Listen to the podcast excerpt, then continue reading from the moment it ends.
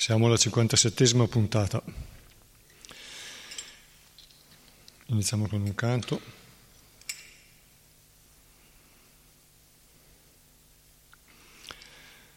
Jai Radha Madhava Kunjabihari Jai Radha Madhava Kunjabihari Jai Gopijana Vallabha Girivaradhari Jai Gopijana Vallabha Girivaradhari Yashodanandana Vraja Jana Ranjana Yashodanandana Vraja Jana Ranjana Yamunatira Vanachari Yamunatira Vanachari Jai Radha Madhava Jayo Kunjabihari Jai Radha Madhava Jayo Kunjabihari Jai Gopijana Vallabha Girivaradhari Jai Gopijana Vallabha Girivaradhari Yashodanandana Vraja Jana Ranjana Yashodanandana Vraja Jana Ranjana Yamunatira Vanachari Yamunatira Vanachari Jai Radha Madhava Kunjabihari Jai Radha Madhava Kunjabihari Hare Krishna Hare Krishna Krishna Krishna Hare Hare Hare Rama Hare Rama Rama Rama Hare Hare Hare Krishna, Hare Krishna, Krishna Krishna, Hare Hare, Hare Rama, Hare Rama, Rama Rama, Hare Hare, Hare Krishna, Hare Krishna, Krishna Krishna, Hare Hare. Hare Rama, Hare Rama, Rama Rama, Hare Hare, Hare Krishna, Hare Krishna, Krishna Krishna, Hare Hare, Hare Rama, Hare Rama, Rama Rama, Hare Hare. Hare Krishna, Hare Krishna, Krishna Krishna, Hare Hare, Hare Rama, Hare Rama, Rama Rama, Hare Hare, Jaya Radha, Vraja Sundara Radha, Vraja Sundara Radha, Vraja Sundara Sri Radhe. Jaya Radha, Vraja Sundara Radha, Vraja Sundara Radha, Vraja Sundara Sri Radhe. Jaya Jagannath, Jaya Jagannath, Jaya Baladeva, Jaya Subhadra. Jaya Jagannath, Jaya Jagannath, Jaya Baladeva, Jaya Subhadra.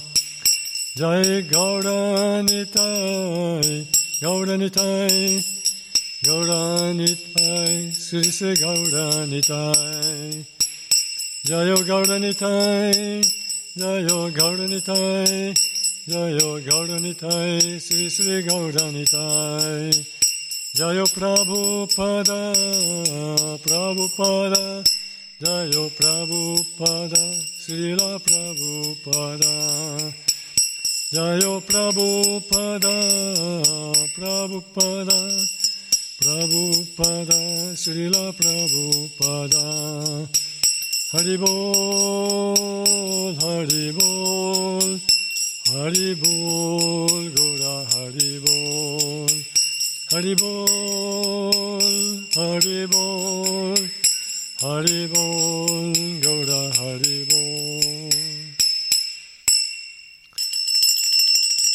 Prabhupada ki jai, Sri Radha Vasudevaya ki jai, Sri Jagana, Baladeva Smriti Subhadra Maharani ki jai, Sri Gauranitai ki jai, Granth Raj Srimad Bhagavatam ki jai.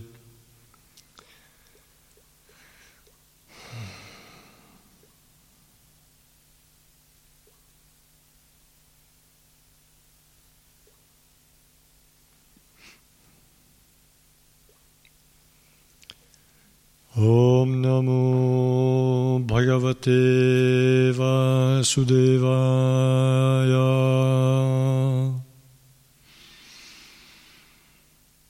Om Namo Bhagavate Vasudevaya.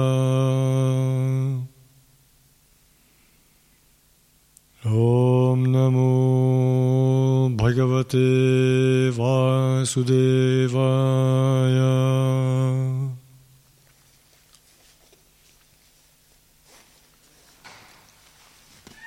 Om Jnana Timirandasya Jnananjana Shalakaya Chakshurunmilitam Yena Tasmai Sri Gurave Namaha. Namo Vishnu Padaya Krishna Prishtaya Bhutale Srimate Bhaktivedanta Swamini Tinamine Namaste Sarasvati Deve Gauravani Pracharine Nirvishesha Shunyavadi Paschate Deshatarine Jaya Sri Krishna Chaitanya Prabhu Nityananda Sri Advaita Gadadhara Srivas Adigora Bhaktavrinda Hare Krishna, Hare Krishna, Krishna Krishna, Hare Hare, Hare Rama, Hare Rama, Rama Rama, Hare Hare. Vanchakalpatarubhyascha kripasindubhyeva ca patitanam pavanebhyo vaishnavebhyo namo namaha. Narayana namaskritya naram chaiva narottamam Devim Sarasvatim Vyasam Tato Jayamudirayet. Offriamo il nostro rispettoso omaggio al Signore Supremo Narayana, a Sajjonara, il migliore tra gli uomini, alla Dea Sarasvati, madre del sapere, a Srila Vyasadeva, l'autore, poi che quest'arma di conquista sia enunciata. Siamo al secondo canto del Srimad Bhagavatam, terzo capitolo, intitolato Il servizio di devozione puro, una trasformazione del cuore.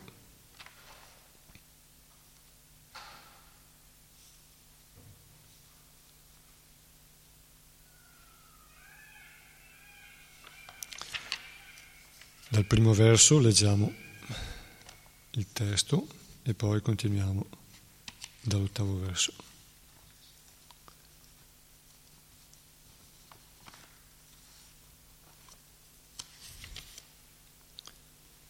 Sri Sukadeva Goswami disse: ho risposto così alla tua domanda sul dovere dell'uomo intelligente che è giunto alle soglie della morte. Chi desidera fondersi nella radiosità impersonale del Brahmajyoti deve adorare il maestro dei Veda, Brahma o Brihaspati, il sacerdote erudito.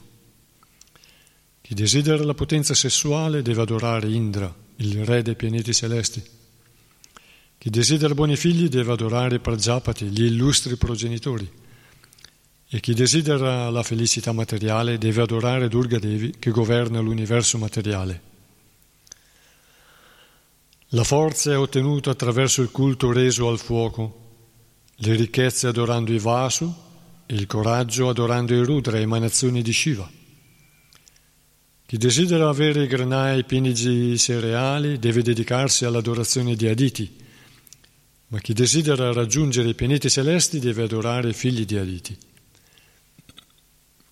Chi desidera un regno in questo mondo deve adorare Vishvadeva e chi vuole una fama universale deve adorare il Deva Sadhya. Per una lunga vita bisogna adorare Deva Ashwini Kumara e per una robusta costituzione fisica la terra. Chi aspira a una posizione stabile adori la linea dell'orizzonte.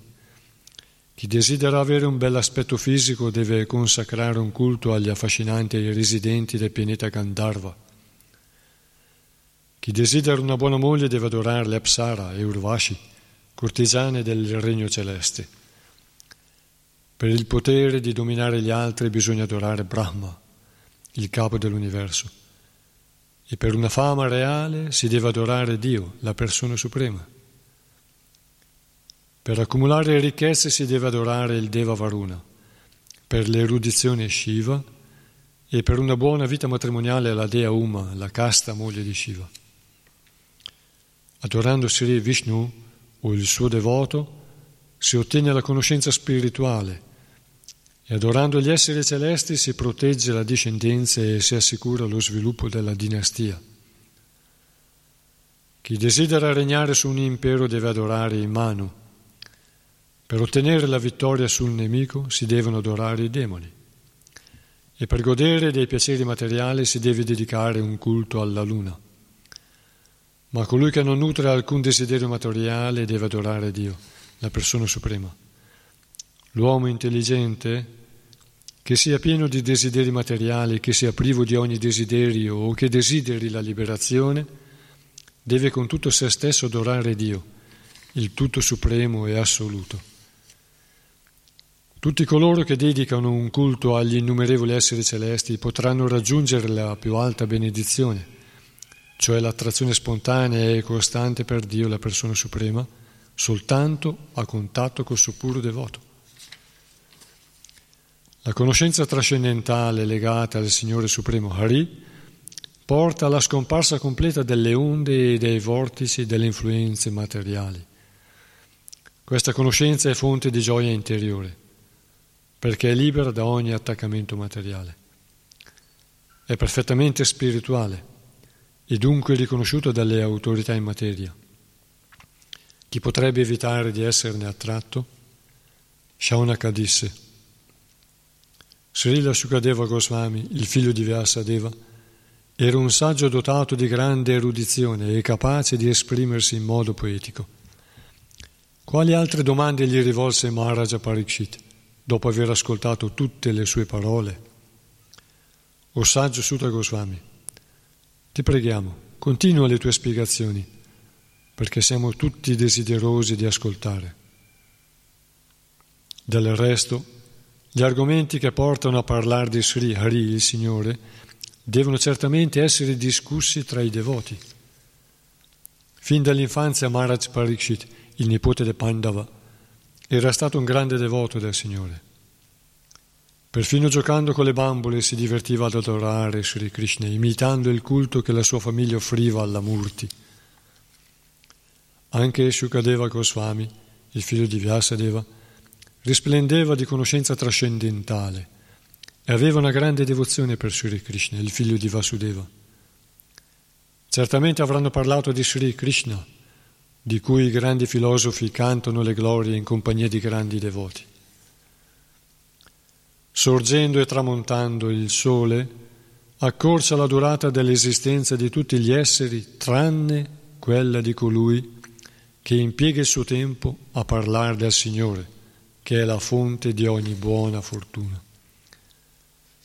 Gli alberi non vivono? Il mantice del fabbro non respira? E da ogni parte non vediamo le bestie mangiare ed emettere seme?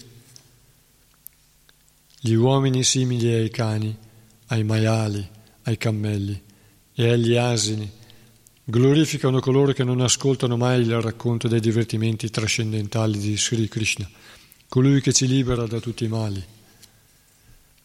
Chi non ha mai ascoltato il racconto degli atti e delle prodezze di Dio e non ha mai cantato a voce alta gli inni che onorano il Signore, possiede orecchie simili ai buchi della testa di un serpente e una lingua che non è meglio di quella delle rane.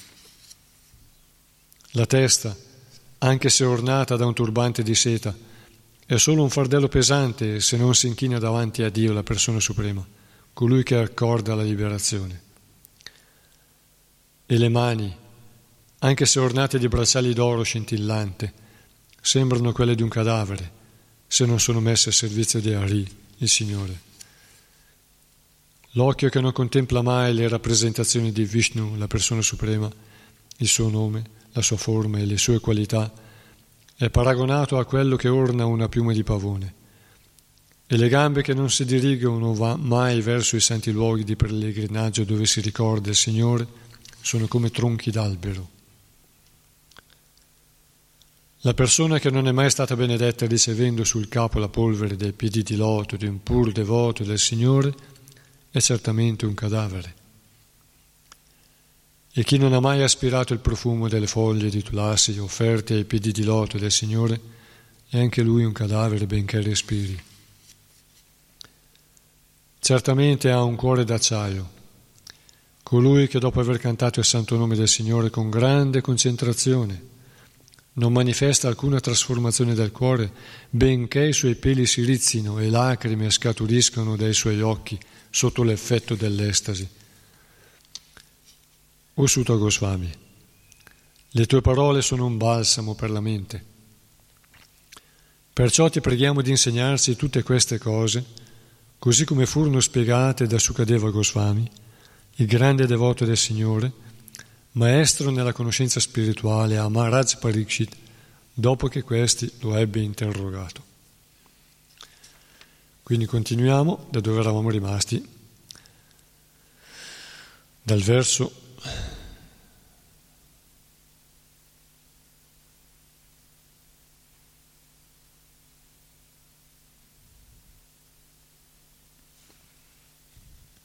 dal verso otto. Dharmartha uttama shlokam tantu tamvam pitrin yajit raksha kama punya janan ojaskamo marudgunan marudganan. Traduzione: adorando Sri Vishnu o il suo devoto si ottiene la conoscenza spirituale e adorando gli esseri celesti si protegge la discendenza e si assicura lo sviluppo della dinastia. Spiegazione di Sua Divina Grazia Srila Prabhupada. Di Sua Divina Grazia Bhai Charanaravinda Bhaktivedanta Swami Prabhupada. La via della religione porta alla via del progresso spirituale con cui si giunge, grazie alla conoscenza acquisita, a ristabilire la relazione eterna che ci unisce a Sri Vishnu attraverso la sua radiosità impersonale, il suo aspetto localizzato di Paramatma, e infine il suo aspetto personale. Chi desidera fondare una buona famiglia e trovare la felicità nelle relazioni transitorie basate sui legami del corpo, deve prendere rifugio nei Pita, gli antenati, e negli esseri celesti che abitano su altri pianeti virtuosi. Questi differenti gruppi di adoratori che si dedicano al culto degli esseri celesti potranno al massimo elevarsi fino ai pianeti abitati da questi esseri celesti, all'interno dell'universo materiale, ma colui che raggiunge i pianeti spirituali del Brahmajyoti ottiene la perfezione più alta.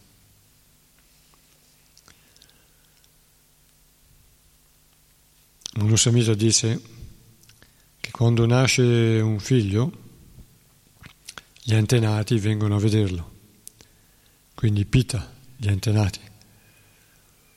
Perché in questo modo la religione insegna il sentiero delle attività interessate, insegna che è cosa buona farlo, perché questo aiuterà poi a perpetuare le tradizioni della famiglia e quindi il ricordo e attraverso le varie funzioni l'aiuto all'anima di coloro che hanno lasciato questo mondo.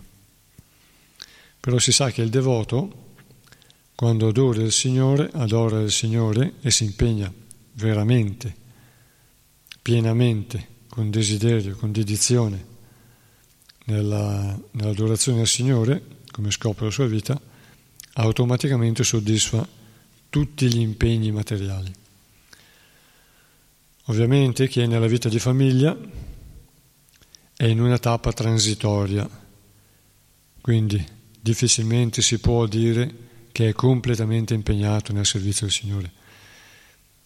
E allora i Veda danno queste istruzioni. E ovviamente anche chi non è completamente impegnato nell'attività di servizio al Signore direttamente, meditazione, meditare sul Signore mentre si compiono i, suoi, i, pro, i propri doveri, ad esempio al Tempio, i devoti servono il Signore, no? Le attività che girano sono il corollario della divinità, dell'altare, del Tempio, della predica, degli insegnamenti di Sri Prabhupada, del maestro spirituale, di Chaitanya Mahaprabhu. E chi non è pienamente impegnato, ovviamente, deve rivolgersi alla religione, però agli impegni, alle vie del Dharma. E pur seguendo la via del Dharma, non può ottenere i veri benefici se non si ricorda del Signore. Quindi anche il Grihastha Ashram, la vita di famiglia, è una tappa, diciamo, di transizione. Si sa che è di transizione perché le relazioni non durano in eterno. E pur essendo di transizione è una preparazione per rinforzarsi nel ricordare il Signore e nel crescere spiritualmente, nel sviluppare le qualità che ci fanno diventare anime superiori, e qualcosa del nostro seme spirituale nelle relazioni con gli altri, qualcosa resterà seminato nel cuore, nella mente di, di altre persone, col nostro esempio, la nostra compagnia, la nostra onestà e tante belle qualità che sono insite nel devoto, l'onestà, l'altruismo, la misericordia, la compassione, il perdono, l'indulgenza e così via, l'umor, tutte qualità che ci sono anche in Krishna. Questo darà una buona associazione a chi ci sta intorno e anche questo servirà a farli crescere gradualmente. Come qui dice un verso, la benedizione della compagnia di un devoto, cioè colui che interiormente ha delle qualità spirituali e senza manifestarle tanto esternamente, perché non sono riti, non sono rituali le qualità. Le qualità sono, sono dell'anima, della mente, della persona.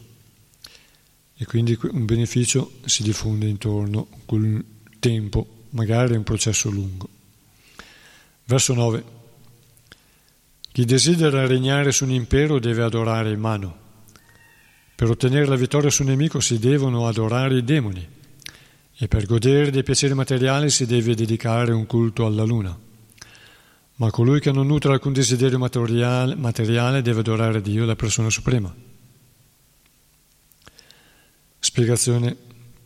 Per un'anima liberata, tutti i piaceri elencati sopra sono assolutamente inutili. Solo coloro che sono condizionati dalle influenze materiali dell'energia esterna sono attratti dalle diverse forme di piacere materiale.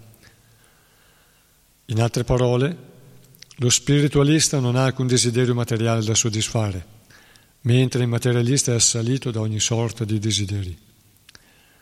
Il Signore insegna che i materialisti che desiderano ottenere i piaceri materiali, cercando il favore di differenti esseri celesti, si dedicano ad attività inutili perché non hanno alcun controllo dei sensi. Bisogna dunque respingere ogni desiderio materiale, diventando sensibili all'adorazione del Signore Supremo. I dirigenti di uomini privi di ragione si mostrano ancora più insensati degli uomini che essi governano, perché predicano stupidamente che i culti resi ai vari esseri celesti producono tutti lo stesso risultato. Non solo questo tipo di predica è contrario agli insegnamenti della Bhagavad Gita e dello Srimad Bhagavatam, ma è anche sciocco. Come sarebbe sciocco pretendere che con un qualsiasi biglietto di viaggio si possa raggiungere sempre la stessa destinazione. Non si può andare da Delhi a Bombay acquistando un biglietto per Baroda.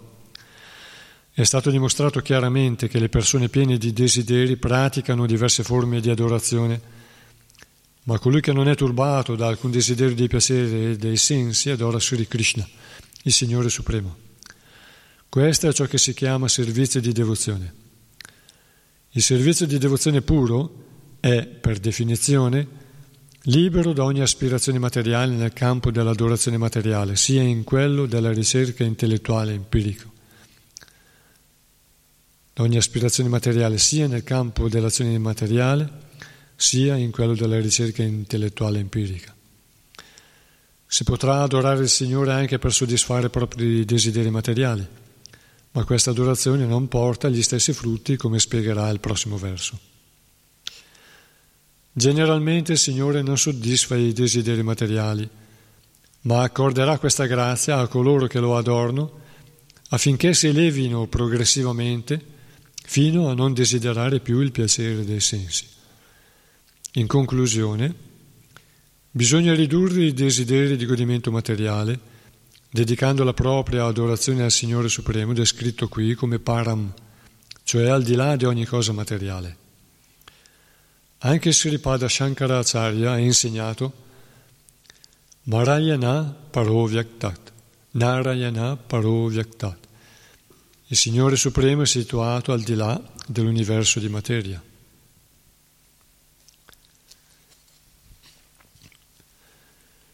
Quindi,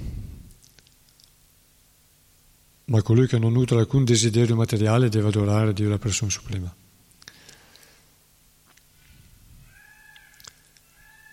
Chi desidera regnare su un impero deve adorare in mano. Per ottenere la vittoria sul nemico si devono adorare i demoni e per godere dei piaceri materiali si deve dedicare un culto alla luna, cioè si deve adorare la luna. Adorare. Adorare è sinonimo di dedicare la propria attenzione, la propria meditazione, il proprio interesse, la propria venerazione, la propria ricerca. Quindi adorare i demoni significa meditare sui demoni, su come fanno i demoni. Non significa offrire, i Veda non intendono di offrire riti ai demoni, ma significa meditare sui demoni, come fanno i demoni.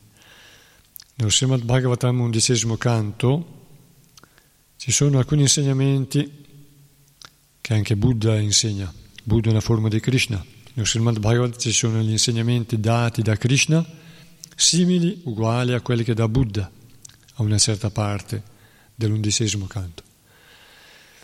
E c'è la storia di un brahmana, il brahmana di Avanti, che aveva viaggiato e racconta alcuni insegnamenti che aveva appreso osservando l'ambiente e la natura. Racconta la storia di una di un ragno che era stato catturato da una vespa. Sono delle vespe, in Toscana le chiamano i cicalini, sono delle vespe nere, comunque sono, ci sono delle vespe che pungono degli insetti e questi restano paralizzati ma vivi e poi li portano in un nido dove depositano un uovo. Questo loro uovo, quando si, si schiude, esce una pupa, una larva, che si nutre di questi animali vivi, paralizzati ma che rimangono vivi. E questo faceva anche Mrigari, Mrigari, il nemico degli animali, il nemico dei cervi, il nemico degli animali. Prima di incontrare Narada Muni, Mrigari era impegnato a cacciare secondo una tecnica che gli era stata insegnata, cioè colpiva gli animali in un modo che non morivano ma rimanevano, li nascondeva poi nella foresta e rimanevano agonizzanti ma vivi, in modo che lui si assicurava quando gli serviva la carne fresca. A un certo punto Narada Muni, viaggiando, vide questi animali agonizzanti immobili ma vivi. E allora incontrò il cacciatore e gli disse, gli diede un insegnamento che, come noi diciamo, eh, un po' rispecchia il, il, il, il buon senso quando si dice fare un cattivo uso, fare un buon uso di un cattivo affare, oppure fare il, il minor male. Allora eh, gli disse, piuttosto lasciarli così è meglio ucciderli subito, con un colpo, non lasciarli agonizzare. Se tu devi uccidere, è meglio uccidere. E poi gli disse che in quel modo si prendeva il karma e disse, sei sicuro che i tuoi parenti, i tuoi familiari sono disposti a dividere con te un karma infernale nella tua prossima vita, dopo questa vita, dal momento della morte? Soffrire già in questa vita e dividerlo dopo e doverlo subire anche dopo? E lui disse, certo, va bene, io ti aspetto qui, vai a chiedere. Ma loro non erano d'accordo. E alla fine Mrigar divenne una persona molto mite, comprese il valore della non violenza e diventò un grande devoto. E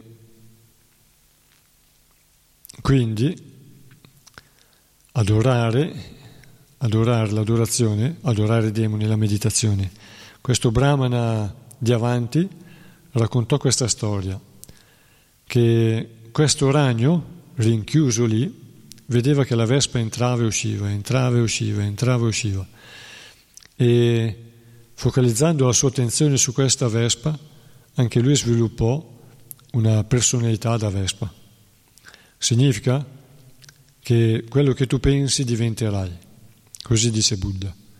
Quello che tu pensi diventerai. Quindi meditare sui demoni significa sviluppare una tendenza, un'aggressività come i demoni, una spietatezza come i demoni. Ci sono, molt- ci sono diverse arti marziali e alcune sono veramente spietate, tipo il Krav Maga, nel senso che non considerano di poter trattenere la violenza, ma se c'è bisogno la sfogano immediatamente, accecando, lasciando anche eh, permanentemente invalida una persona. Mentre altre arti marziali sono, hanno più un controllo e semplicemente mirano a, a neutralizzare. A volte è necessario per la propria vita essere più incisivi, però in genere sono più misurate alla, al bisogno. Invece i demoni sono spietati e quindi meditare sui demoni fa sviluppare una mentalità come i demoni. Per ottenere la vittoria sul nemico si devono adorare i demoni, ecco spiegato. E per godere dei piaceri materiali si deve dedicare un culto alla luna. La luna, Soma, è, ha il nome Soma anche perché Soma è la bevanda degli esseri celesti, che fornisce un piacere straordinario, una forza sensoriale straordinaria. E questa bevanda si trova nei pianeti superiori, mentre i pianeti terre- terrestri, eh, diciamo in questo mondo, se noi prendiamo delle bevande inebrianti, questi si tolgono energia, soprattutto a lungo andare, e fanno ammalare il corpo. E così via. Ma colui che non nutre alcun desiderio materiale deve adorare Dio, la persona suprema. Il prossimo verso ci dirà anche, ci continua questo, questo, questa, questa, questo concetto. Verso dieci. L'uomo intelligente, che sia pieno di desideri materiali, che sia privo di ogni desiderio, che desideri la liberazione, deve con tutto se stesso adorare Dio, il tutto supremo e assoluto. Spiegazione di Srila Prabhupada. La Bhagavad Gita, nella Bhagavad Gita, Sri Krishna, il Signore Supremo, è designato col termine Purushottama, la persona suprema. Lui solo è in grado di dare la liberazione agli impersonalisti, assorbendoli nel Brahmajyoti, lo splendore luminoso che emana dal suo corpo. Come i raggi solari non possono esistere senza il sole, il Brahmajyoti non può avere un'esistenza separata dal Signore. Chi desidera dunque fondersi nel Brahmajyoti impersonale e supremo dovrà ugualmente adorare il Signore con la pratica del Bhakti Yoga, come raccomanda questo verso dello Srimad Bhagavatam. Questo verso mette in risalto che il Bhakti Yoga è la via che porta a ogni perfezione. Il capitolo precedente affermava già che il Bhakti Yoga è lo scopo finale del Karma Yoga e del Jnana Yoga.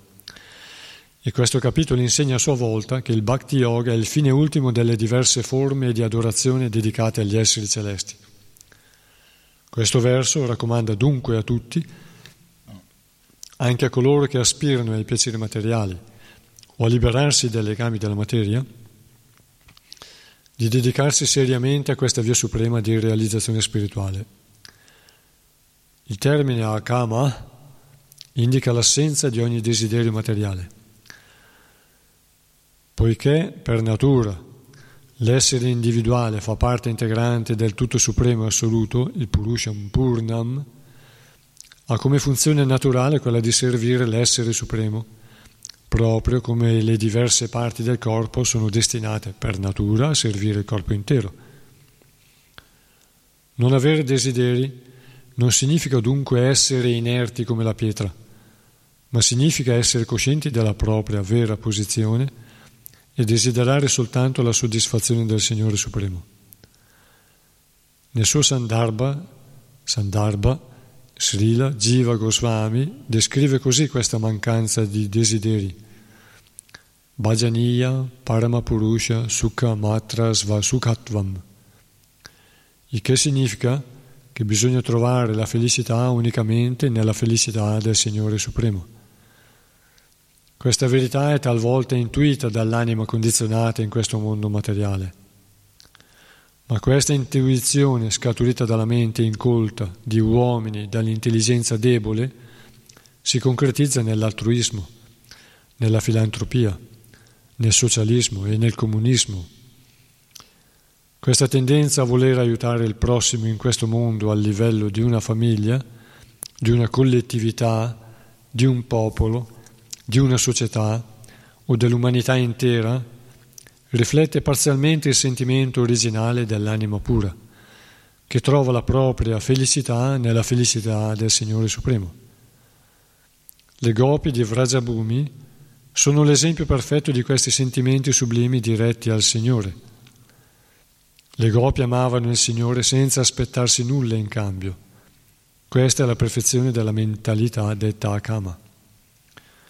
Il kama, cioè il desiderio di trovare la propria soddisfazione, si manifesta pienamente nel mondo materiale, mentre la kama trova la sua manifestazione perfetta nel mondo spirituale. Anche il desiderio di diventare tutt'uno col Signore, cioè di fondersi nel Brahmajyoti, può essere considerato kama se si vuole provare la soddisfazione di essere liberi dalle sofferenze prodotte dalla materia. Il puro devoto non aspira affatto a essere liberato da queste sofferenze. Anche se privato di questa cosiddetta liberazione, il puro devoto non desidera altro che soddisfare il Signore. Anche se privato di questa cosiddetta liberazione, il puro devoto non desidera altro che soddisfare il Signore. Sotto l'influenza del Kama, Arjuna rifiutava di combattere sul campo di battaglia di Kurukshetra perché desiderava risparmiare i componenti della sua famiglia per assicurarsi il proprio piacere. Ma essendo un pur devoto accettò di combattere secondo l'ordine del Signore, perché comprese che il suo primo dovere era quello di sacrificare il proprio piacere per il piacere del Signore. Fu così che raggiunse la Kama, la perfezione stessa dell'essere perfetto. Quanto alle parole Udharadi, esse indicano una persona che ha una visione ampia.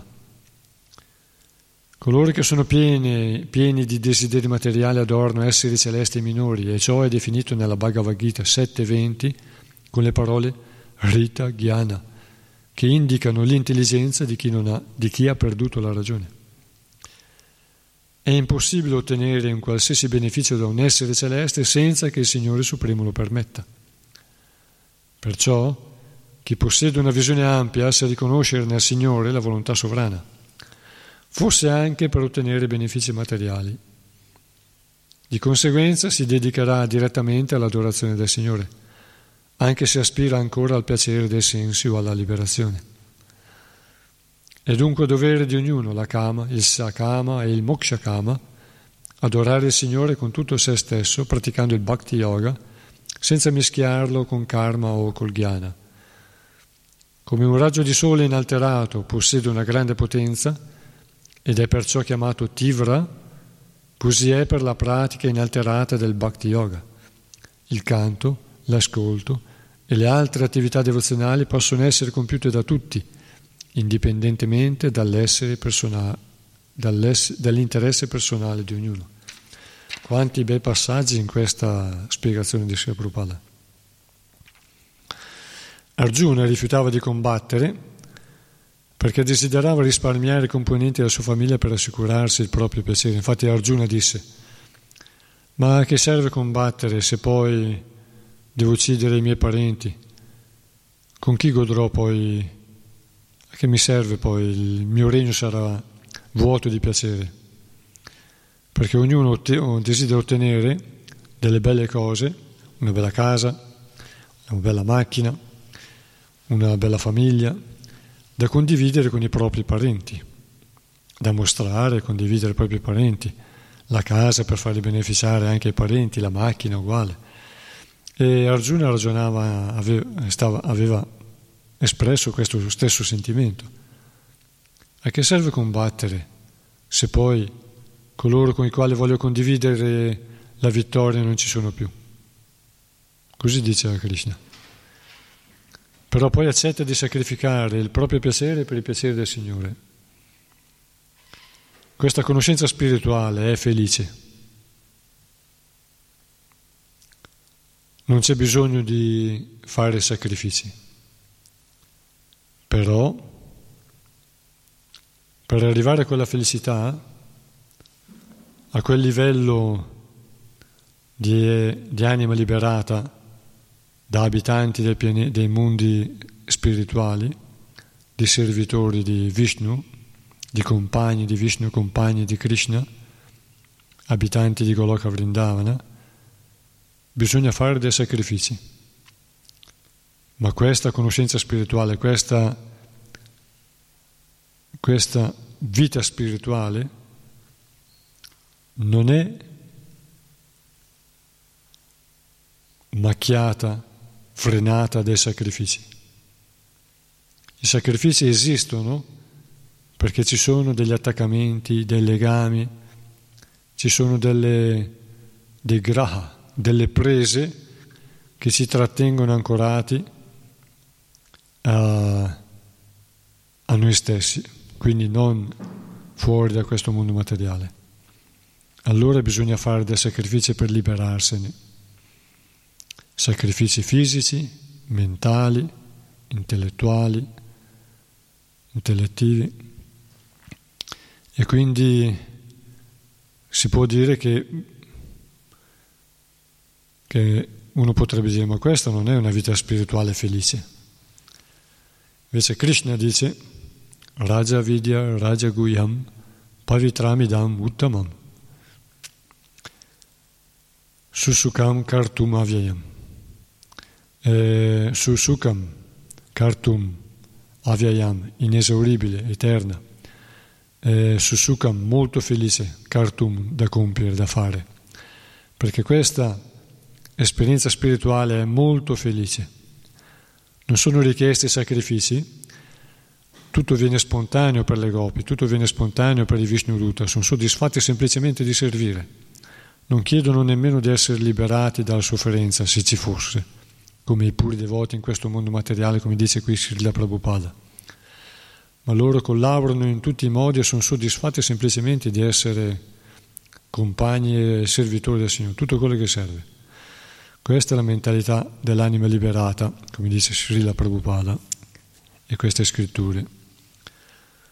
Poi Qui parla di questa verità è talvolta, il che significa che bisogna trovare la felicità unicamente nella felicità del Signore Supremo. Questa verità è talvolta intuita dall'anima condizionata in questo mondo materiale, ma questa intuizione scaturita dalla mente incolta di uomini, dall'intelligenza debole, si concretizza nell'altruismo, nella filantropia, nel socialismo e nel comunismo. Ah, inoltre, a Krishna piacciono coloro che compiono austerità. Coloro che compiono austerità anche fisiche, come gli yogi, piacciono a Krishna, ma piacciono perché stanno compiendo uno sforzo per liberarsi, per trascendere e per raggiungerlo, non perché a Krishna piace la sofferenza dei suoi devoti. Piace vedere devoti che si sforzano di liberarsi per raggiungerlo. Invece ai demoni piacciono, piace la sofferenza, e Krishna è ben al di là del anche perfino degli esseri celesti. Gli esseri celesti richiedono dei sacrifici a volte, richiedono dei sacrifici, ma Krishna non richiede sacrifici. Patram pushpam palam toyam, offrimi una foglia, un fiore, dell'acqua e un frutto, con devozione. Io l'accetterò, questo mi soddisfa, dice Krishna. E per quanto riguarda questo passaggio qui della filantropia, allora nella società periodicamente si provano tutte. Si prova il socialismo, cioè tutto quanto deve essere, lo Stato deve servire a beneficio della società, del popolo. Basta cambiare le parole prima di ismo, è sempre socialismo, e, o comunismo, fascismo, sempre tutto fatto per il popolo. In che modo?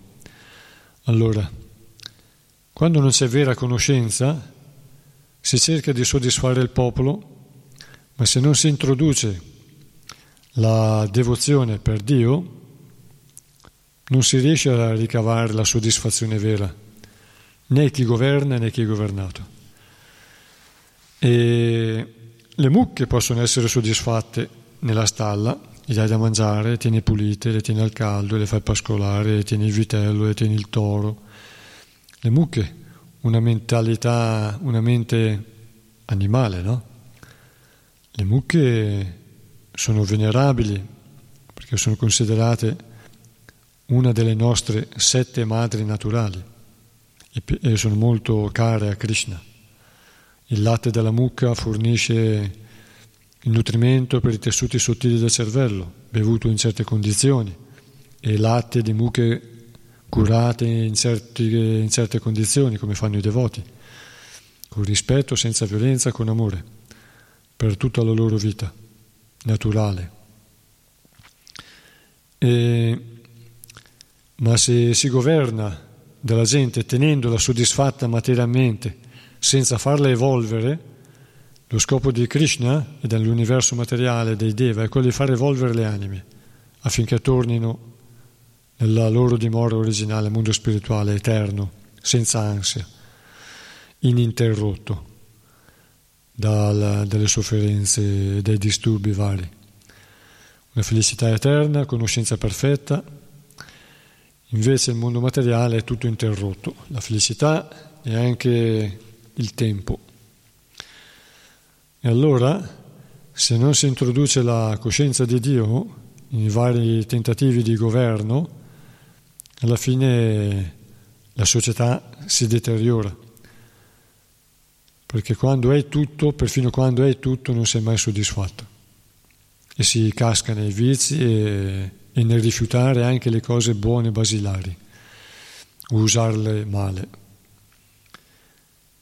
E non si può essere tutti militari, non si può essere tutti compagni, perché Krishna ha creato e, le, e perfino le, le società più primitive ancora oggi ci sono, conservano queste tendenze naturali. Il capo, i governanti, i militari, i politici, gli amministratori, gli insegnanti, i maestri, i religiosi, i commercianti, coloro che fanno scambi, coloro che producono ricchezza, benessere, scambio, e coloro che lavorano, artigiani e così via. E poi ci sono i coltivatori, ci sono coloro che raccolgono i prodotti della foresta, anche quella è una forma di vanik. Vana è foresta e vanik. Vanik è una forma di, di vaishya, di coltivatore. Raccolgono il miele, le erbe, i frutti, le cortecce, gli aromi, i profumi e così via. E, e poi quindi nella società non si può essere tutti militari, perché ci sono i sacerdoti, ci sono gli operai, ci sono i, i commercianti, non si può essere tutti eh, operai, compagni, perché ci sono i capi, ci sono i capi e quindi i capi sono amministratori e gli altri sono subordinati.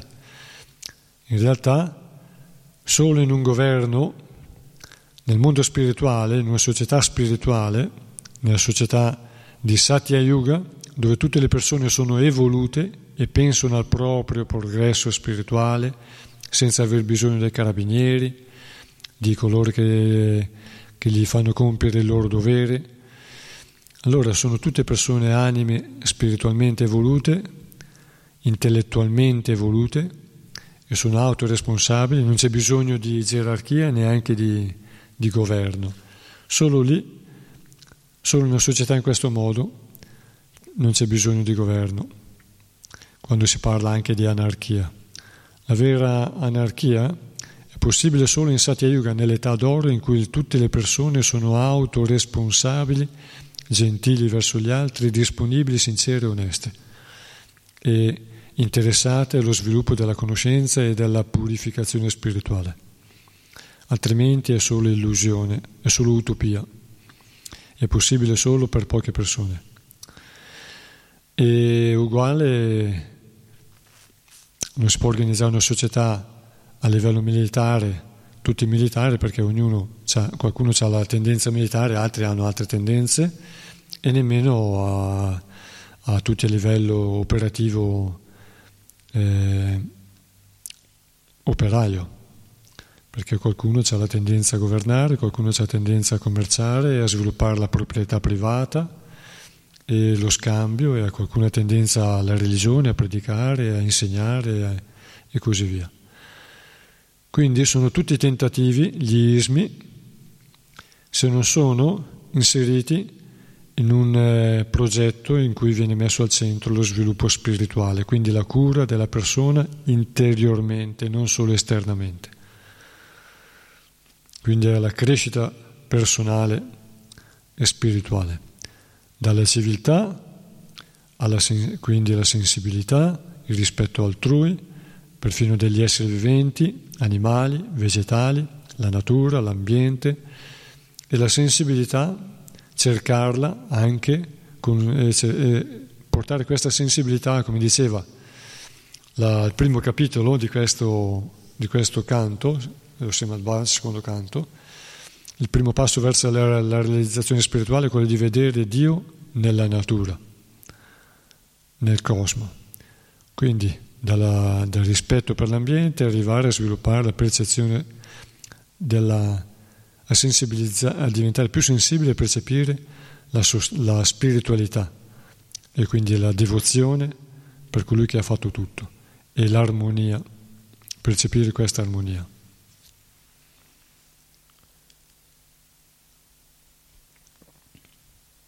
Quindi si possono adorare gli esseri celesti per ottenere benefici materiali, però si può adorare direttamente il Signore Supremo. Se uno ha fiducia nel Signore Supremo e sviluppa questa fiducia, è meglio adorare il Signore Supremo. Chi è arrivato al livello di devozione per il Signore Supremo, è meglio adorare il Signore Supremo.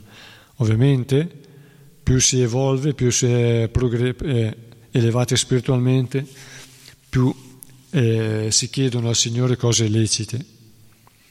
Comunque Krishna è molto gentile per il suo devoto, e quando gli concede benefici materiali per la sua soddisfazione materiale, gli concede per elevarlo gradualmente, come dice qui, affinché un giorno anche lui sarà a Kama, come gli abitanti di Vaikuntha.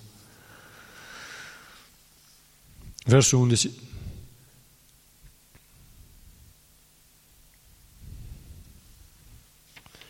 Tutti coloro che dedicano un culto agli innumerevoli esseri celesti potranno raggiungere la più alta benedizione, cioè l'attrazione spontanea e costante per Dio, la persona suprema, soltanto a contatto col suo puro devoto. Spiegazione di Srila Prabhupada. Tutti gli esseri della creazione materiale, in qualsiasi posizione si trovino, dal primo essere celeste, Brahma, fino alla piccola formica, sono tutti condizionati dalle leggi della natura materiale, l'energia esterna del Signore Supremo. Nel suo stato di purezza naturale, l'essere vivente è cosciente di far parte integrante del Signore, ma quando precipita in questo mondo a causa del suo desiderio di dominare l'energia materiale, diventa condizionato dalle tre influenze della natura materiale e lotta per godere il più possibile dell'esistenza, come se subisse il fascino di un miraggio. Questa ricerca della felicità materiale, effettuata con l'adorazione di differenti esseri celesti, come hanno descritto i versi precedenti di questo capitolo, oppure col progresso della scienza, cioè senza ricorrere all'aiuto di Dio o degli esseri celesti, è solo un'illusione. Perché nonostante tutti i suoi sforzi, l'essere condizionato all'interno della natura materiale non potrà mai risolvere i problemi dell'esistenza, cioè la nascita, la malattia, la vecchiaia e la morte. La storia dell'universo riporta innumerevoli casi di questi utopisti. Re e imperatori vanno e vengono, lasciando dietro di sé solo la storia di un susseguirsi di bei progetti, mentre, mentre i problemi essenziali dell'esistenza rimangono irrisolti, nonostante tutti i loro sforzi. In realtà, la vita umana è fatta per risolvere i problemi dell'esistenza, ma questi problemi non possono essere risolti soddisfacendo i vari esseri celesti con diversi culti, né con la cosiddetta ricerca scientifica che non tiene conto di Dio o dei Deva, esseri celesti. A prescindere dai materialisti grossolani che non si preoccupano affatto di Dio o dei Deva, i Veda raccomandano di adorare differenti Deva per ottenere determinati benefici. I Deva non sono dunque falsi o immaginari, ma sono reali quanto lo siamo noi. Possiedono inoltre una potenza molto superiore a quella degli uomini, perché servono direttamente il Signore, assumendosi differenti responsabilità per il buon funzionamento dell'universo. La Bhagavad Gita conferma la loro esistenza e parla anche dei loro pianeti, compreso quello di Brahma, il più grande tra i Deva. Tuttavia, i materialisti grossolani non credono nell'esistenza di Dio o dei Deva e non credono nemmeno che ogni pianeta sia dominato da un particolare Deva. Fanno molto chiasso intorno ai loro sforzi per raggiungere il corpo celeste più vicino alla Terra, cioè la Luna o Chandraloka, ma anche dopo molte ricerche tecnologiche la loro conoscenza di questo astro rimane molto scarsa. Nonostante tutta la loro falsa propaganda che invita gli interessati all'acquisto di una proprietà sulla Luna, né questi scienziati gonfi d'orgoglio, né i materialisti grossolani possono viverci. Che dire di raggiungere allora, che dire allora di raggiungere gli altri pianeti, tanto numerosi che non possono nemmeno contarli. Le persone che vivono in accordo con i Veda hanno un altro modo di acquisire la conoscenza. Come abbiamo già detto nel primo canto di quest'opera, esse hanno una fede totale nelle affermazioni vediche e possiedono perciò una conoscenza coerente e perfetta di Dio, degli esseri celesti e dei loro pianeti. all'interno del mondo materiale e al di là di questo mondo. I grandi acharya dell'India, Shankara, Ramanuja, Madhava, Vishnu Swami, Nimbarka e Chaitanya, hanno riconosciuto l'importanza della Bhagavad Gita, lo scritto vedico più autentico e studiato di tutti i grandi personaggi di questo, da tutti i grandi personaggi di questo mondo. La Bhagavad Gita nove venticinque parla anche dell'adorazione degli esseri celesti e dell'esistenza dei loro pianeti. Yanti Devavrata Devan, Pitrin Yanti Pitrivrata, Bhutani Yanti Bhuteja, Yanti Madhyajinopimam. Coloro che adorano gli esseri celesti nasceranno tra gli esseri celesti. Coloro che adorano gli spettri e gli altri spiriti rinasceranno tra questi esseri. Coloro che adorano gli antenati raggiungeranno gli antenati. E coloro che adorano me vivranno con me. La Bhagavad Gita insegna inoltre che tutti i pianeti di questo universo, compreso Brahmaloka, sono effimeri e saranno annientati dopo un periodo determinato. Perciò gli esseri celesti e i loro adoratori avranno fine con la distruzione dell'universo, ma colui che raggiunge il regno di Dio si stabilisce nell'eternità. Questo è il verdetto finale delle scritture vediche. Coloro che dedicano un culto agli esseri celesti hanno un vantaggio sugli atei, perché prestano fede agli insegnamenti vedici, da cui essi possono trarre informazioni sui benefici che si ottengono adorando il Signore Supremo in compagnia dei Suoi devoti. Il materialista grossolano, invece, che rifiuta di credere nei Veda, resta sempre immerso nelle tenebre più profonde, prigioniero di false convinzioni basate su una conoscenza sperimentale imperfetta, sulla cosiddetta scienza materiale che non potrà mai penetrare le sfere della conoscenza trascendentale. Di conseguenza, a meno che i materialisti grossolani e gli adoratori degli esseri celesti mortali non entrino in contatto con uno spiritualista che sia un pur devoto del Signore, i loro sforzi resteranno una semplice perdita di energia. Solo con la grazia dei personaggi divini, pur devoti del Signore, si può arrivare alla devozione pura, che è la più alta perfezione che l'uomo possa raggiungere. Solo un pur devoto del Signore sarà capace di indicare la giusta via che conduce alla perfezione dell'esistenza. Altrimenti, la vita dei materialisti privi di conoscenza di Dio e degli esseri celesti e la vita degli adoratori degli esseri celesti, avidi di piaceri materiali transitori, sono solo aspetti diversi della stessa illusione. La Bhagavad Gita spiega tutto questo nei particolari, ma per comprenderla bisogna studiarla in compagnia dei puri devoti e non servendosi delle interpretazioni di uomini politici o di ardi teorici. Prima ho detto che i sacrifici bisogna farli perché siamo attaccati a noi stessi.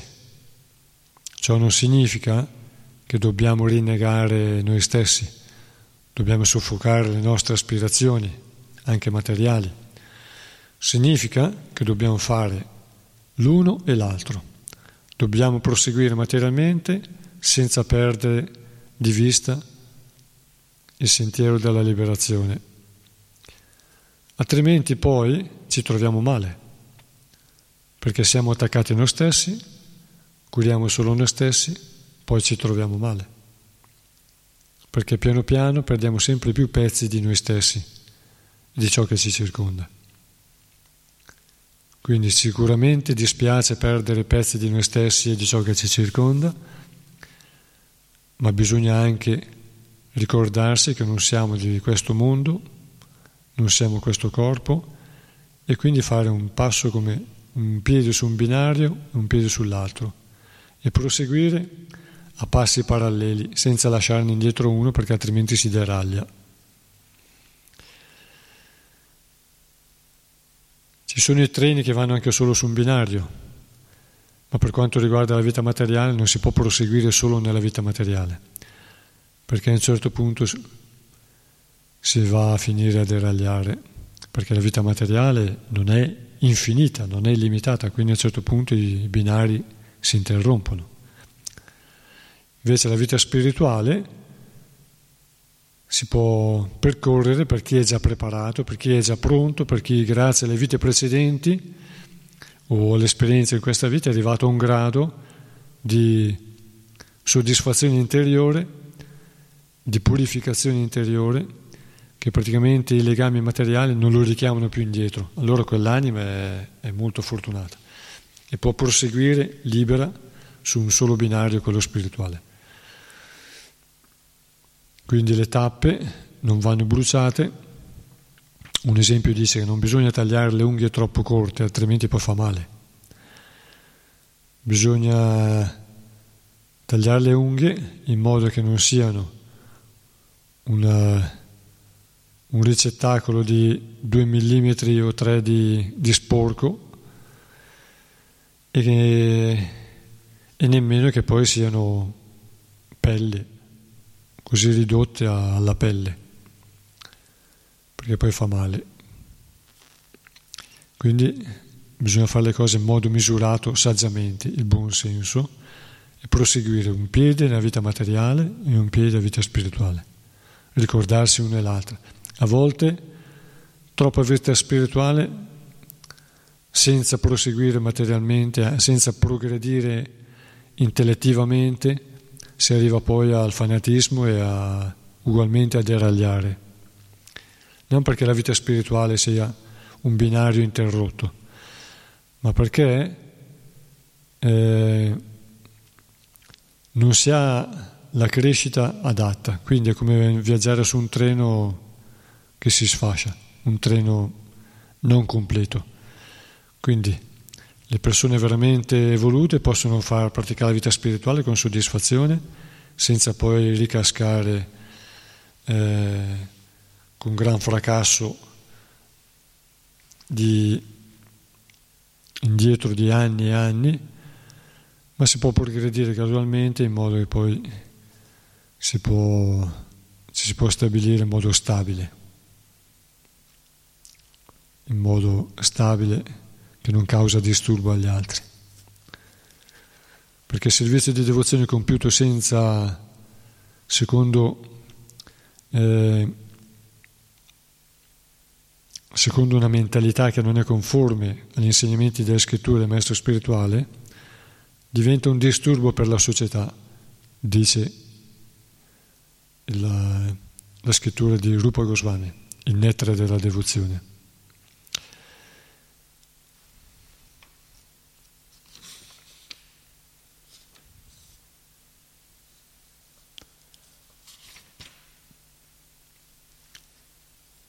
La scienza vedica è molto più...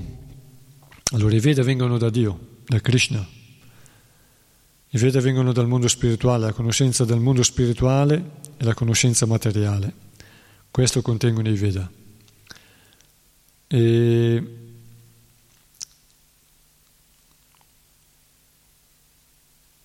il più grande scienziato è appunto l'origine dei Veda, il Signore Supremo. I Veda contengono una conoscenza anche materialmente molto sottile.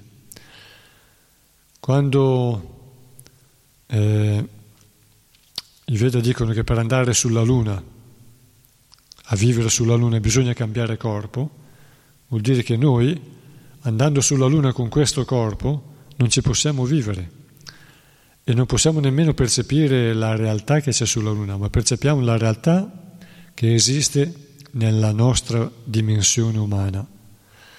Quindi anche noi sulla Terra, l'abbiamo detto tante volte, non vediamo tutta la realtà che ci circonda, ma vediamo solo quello che è a tiro delle nostre percezioni visive e, e uditive. Noi possiamo eh, sentire tutti i suoni, tutta la gamma dei suoni, né quelli troppo bassi né quelli troppo alti, così noi possiamo percepire tutte le, le forme di vita più sottili, diciamo noi sottili, perché noi siamo più grossolani rispetto a loro, le forme di vita ci circondano. E non possiamo nemmeno percepire il loro mondo, che è anche diverso dal nostro. Quello che noi vediamo in questo mondo ha uno spazio e delle forme, mentre queste entità sottili vivono in un mondo a volte in contatto col nostro, a volte completamente diverso dal nostro. Questo lo insegna anche lo Srimad Bhagavata in molti passaggi, in molte storie, le vedremo. E Krishna è il più grande scienziato, Vishnu, colui che ha dato la conoscenza a Brahma, è il più grande scienziato. E il mondo materiale, Brahma, è il più grande scienziato. Riflette l'intelligenza fino a una certa percentuale di, del Signore Supremo. Ed egli è il più grande scienziato, il creatore. Gli scienziati umani pensano di poter controllare la natura materiale e di non aver bisogno di Dio. Infatti ricercano il controllo della natura materiale e degli altri esseri viventi, rifiutando l'esistenza di Dio, e sono arrivati a dei risultati e pensano di poter fare a meno dell'esistenza di Dio. Ma come i, i governanti che non si preoccupano della crescita spirituale della gente, non risolvono i veri problemi della gente e neanche i propri, che sono la liberazione dalla nascita, dalla malattia, dalla vecchiaia e dalla morte. Ma questo si perpetua. E così questi scienziati pensano di riuscire a governare la natura materiale e anche gli altri esseri viventi, ma non risolvono nemmeno i loro problemi, la nascita, la vecchiaia, la malattia e la morte.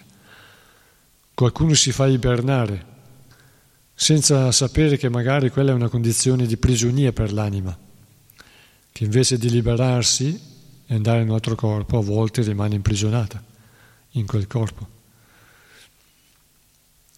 E quindi causano grande sofferenza perfino a se stessi, perché non hanno la vera conoscenza. Brahma è il più grande scienziato, ha quattro teste, è raffigurato con quattro teste perché vede in quattro direzioni, ma i Veda ci insegnano che ci sono Brahma, dei Brahma che hanno la possibilità di vedere in molte più direzioni e di vedere e di creare molte, in molte più dimensioni, a vari livelli. Già in questo universo esistono vari livelli di creazione, come dicevo, se noi andiamo sulla Luna o su altri pianeti non vediamo la realtà, bisogna cambiare corpo per entrare in quella dimensione, quindi lasciare questo corpo e se ci sono i meriti si ha il consenso a entrare in quei mondi, altrimenti no. E queste sono le leggi della natura. E nel Bhagavatam vedremo tanti passaggi, appunto, ripeto, in cui si, si dimostrerà questi vari livelli di esistenza. Sì.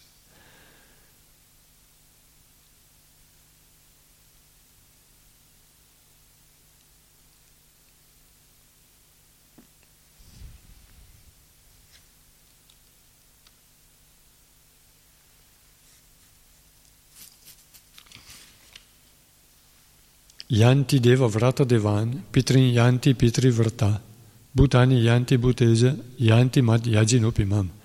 Yanti, deva vrata, coloro che adorano i deva, vanno coi deva, yanti devan, pitrin yanti pitri vrata, vanno dai pitri, yanti, come in latino, eunt, vanno dai pitri, coloro che adorano i pitri, gli antenati.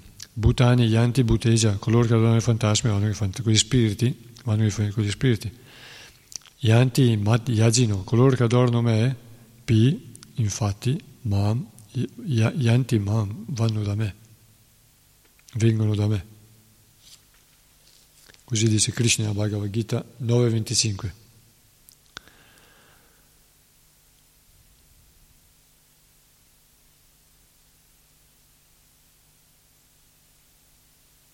Il materialista grossolano non potrà mai penetrare le sfere della conoscenza trascendentale, ma nemmeno addirittura la conoscenza di tutta la natura materiale, i vari livelli di esistenza, perché gli esseri celesti sono superiori a noi. Perfino uno dei più grandi scienziati del passato, Ravana, voleva accedere ai pianeti superiori, dicono i racconti, attraverso una scala che entrava nei mondi celesti. non è una scala fatta di mattoni, ma è un metodo come una scala. Si può costruire ma anche in modo esoterico una scala che è fatta di, di una certa conoscenza per entrare in quei mondi senza dover cambiare corpo.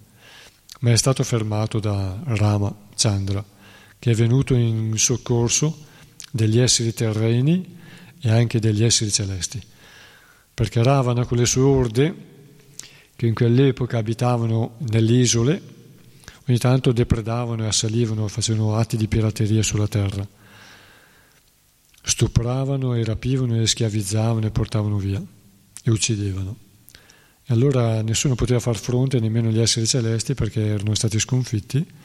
E allora è venuto Ramachandra, e senza formare un esercito, senza un esercito formato, ma semplicemente vivendo nella foresta, riunì l'esercito dei Vanara e dei Kimpurusha, degli uomini scimmia e, e degli uomini tipo gli Yeti, e di queste varie razze, di queste due qualità, Kimpurusha e Vanara, gli uomini selvatici, gli uomini dei boschi.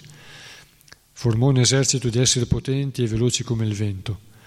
In questo modo distrusse e liberò l'isola da questi pirati, da questi rakshasa e da questi demoni.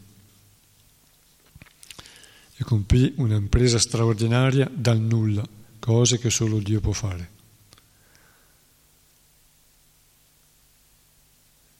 Verso dodici.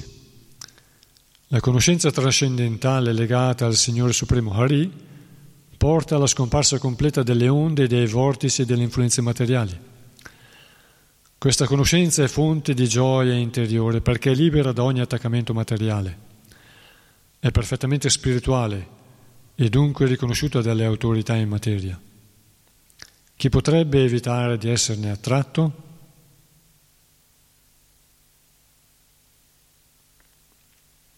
Spiegazione di Srila Prabhupada. La Bhagavad Gita dieci nove attribuisce ai puri devoti del Signore qualità meravigliose. Attraverso tutte le loro azioni, i puri devoti servono sempre il Signore e in questo modo scambiano tra loro sentimenti di estasi e gustano la felicità trascendentale.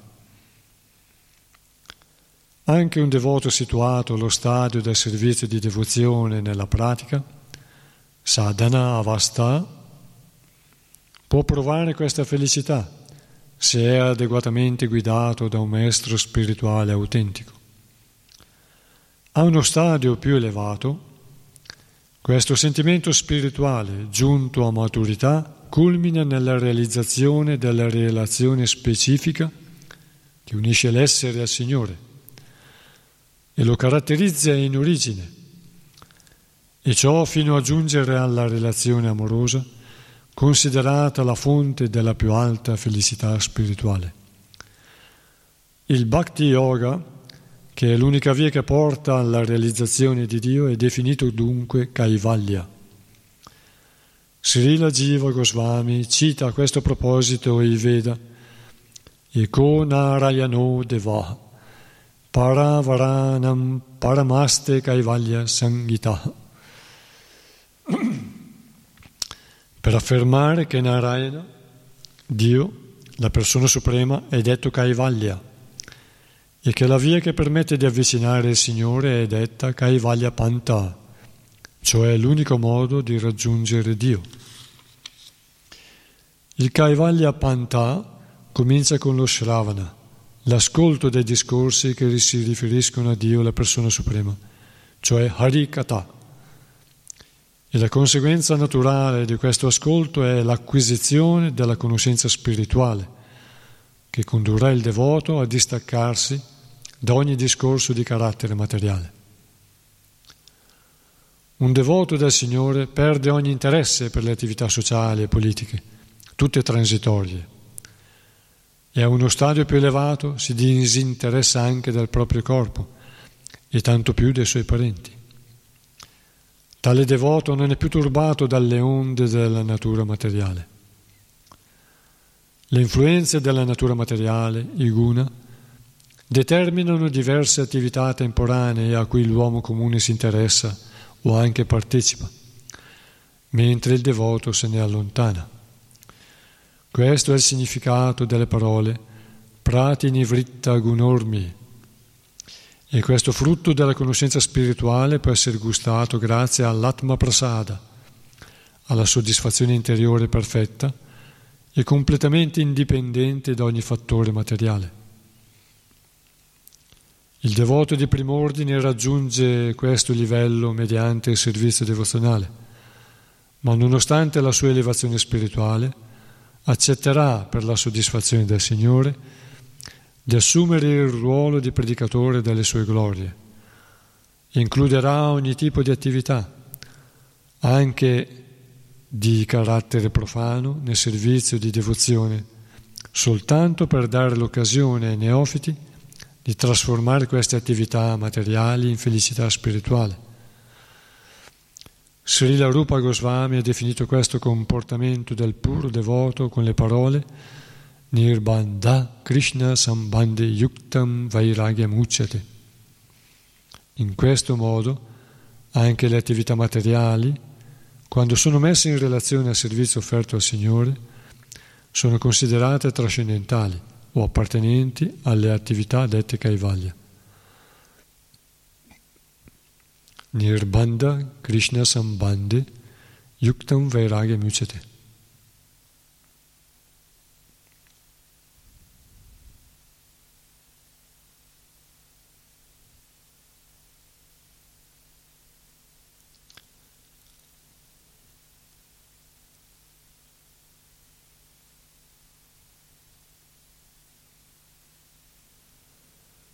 Senza legami, non legato, cose che non legano, non cose che legano, legando queste cose a Krishna, questo è detto, unito a Krishna è detto distacco, rinuncia, yuktam vairagya mucchate.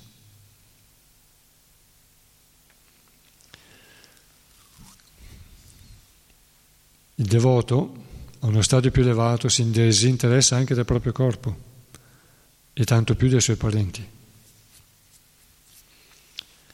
Questo significa che il devoto non si preoccupa più neanche del suo corpo.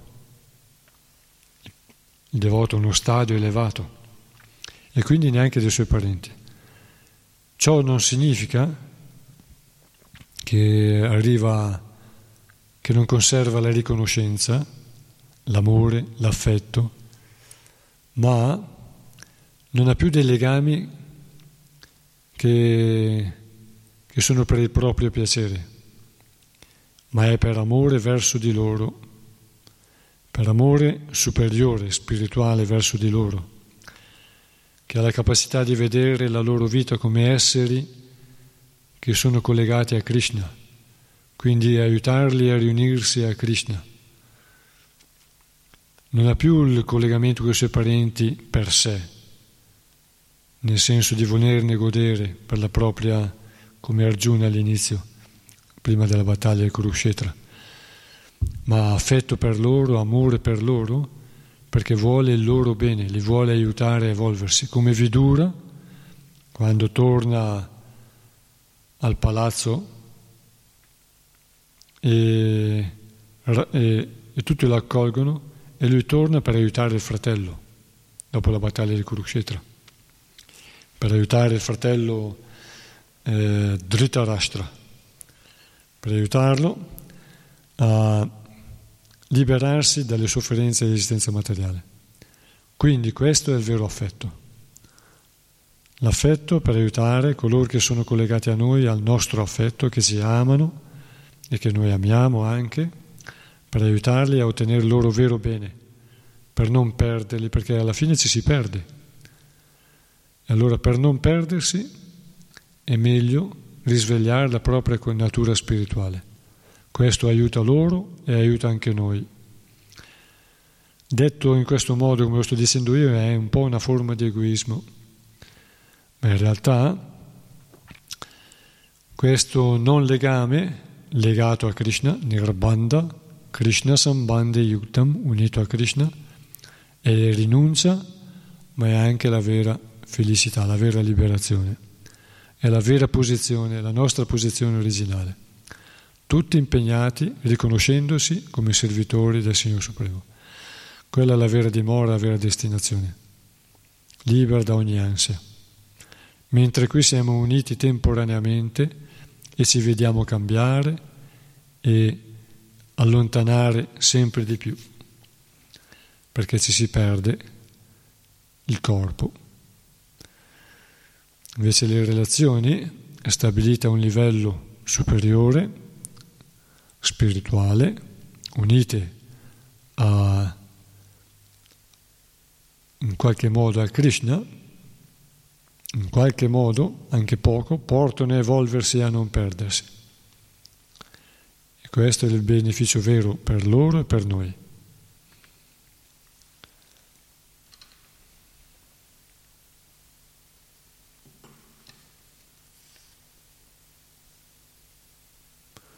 Leggiamo ancora questo verso e poi ci fermiamo. Shaunaka disse: Srila Sukadeva Goswami, il figlio di Vyasadeva, era un saggio dotato di grande erudizione e capace di esprimersi in modo poetico. Quali altre domande gli rivolse Maharaj Pariksit dopo aver ascoltato tutte le sue parole? Spiegazione di Srila Prabhupada. Il puro devoto del Signore sviluppa naturalmente tutte le qualità divine, tra cui elenchiamo alcune delle più importanti. È gentile, sereno, veritiero, equanime, irreprensibile, magnanimo, dolce, pulito, distaccato, benevolo con tutti, soddisfatto, abbandonato a Krishna, privo di ogni desiderio, semplice, costante, padrone di sé, equilibrato nella sua alimentazione, assennato, cortese, senza orgoglio, grave, comprensivo, amichevole, poetico, esperto e silenzioso. Queste ventisei qualità principali del devoto sono descritte da Krishnadas Kaviraj nel suo Chaitanya Charitamrita, ma in questo verso si afferma in particolare che Sukadeva Goswami sapeva mostrarsi poetico. In realtà lo Srimad Bhagavatam, recitato da Sukadeva Goswami, rappresenta il più alto contributo nel campo della poesia. Egli era un saggio erudito e pienamente realizzato, in breve, un poeta tra i saggi.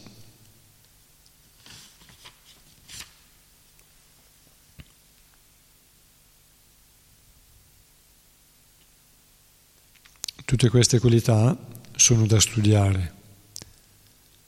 Devoto, dovremmo impararle e cercare di sviluppare, anzi non cercare, dovremmo svilupparle. Queste qualità. Magari ne abbiamo qualcuna, bisogna svilupparle tutte.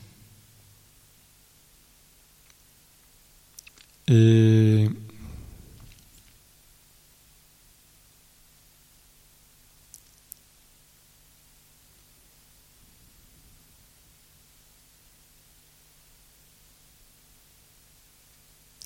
ecco. Bene, ci fermiamo qui. Grantaraj Srimad Bhagavatam ki jaya, Srila Prabhupada ki jaya, Om Parangurave namaha.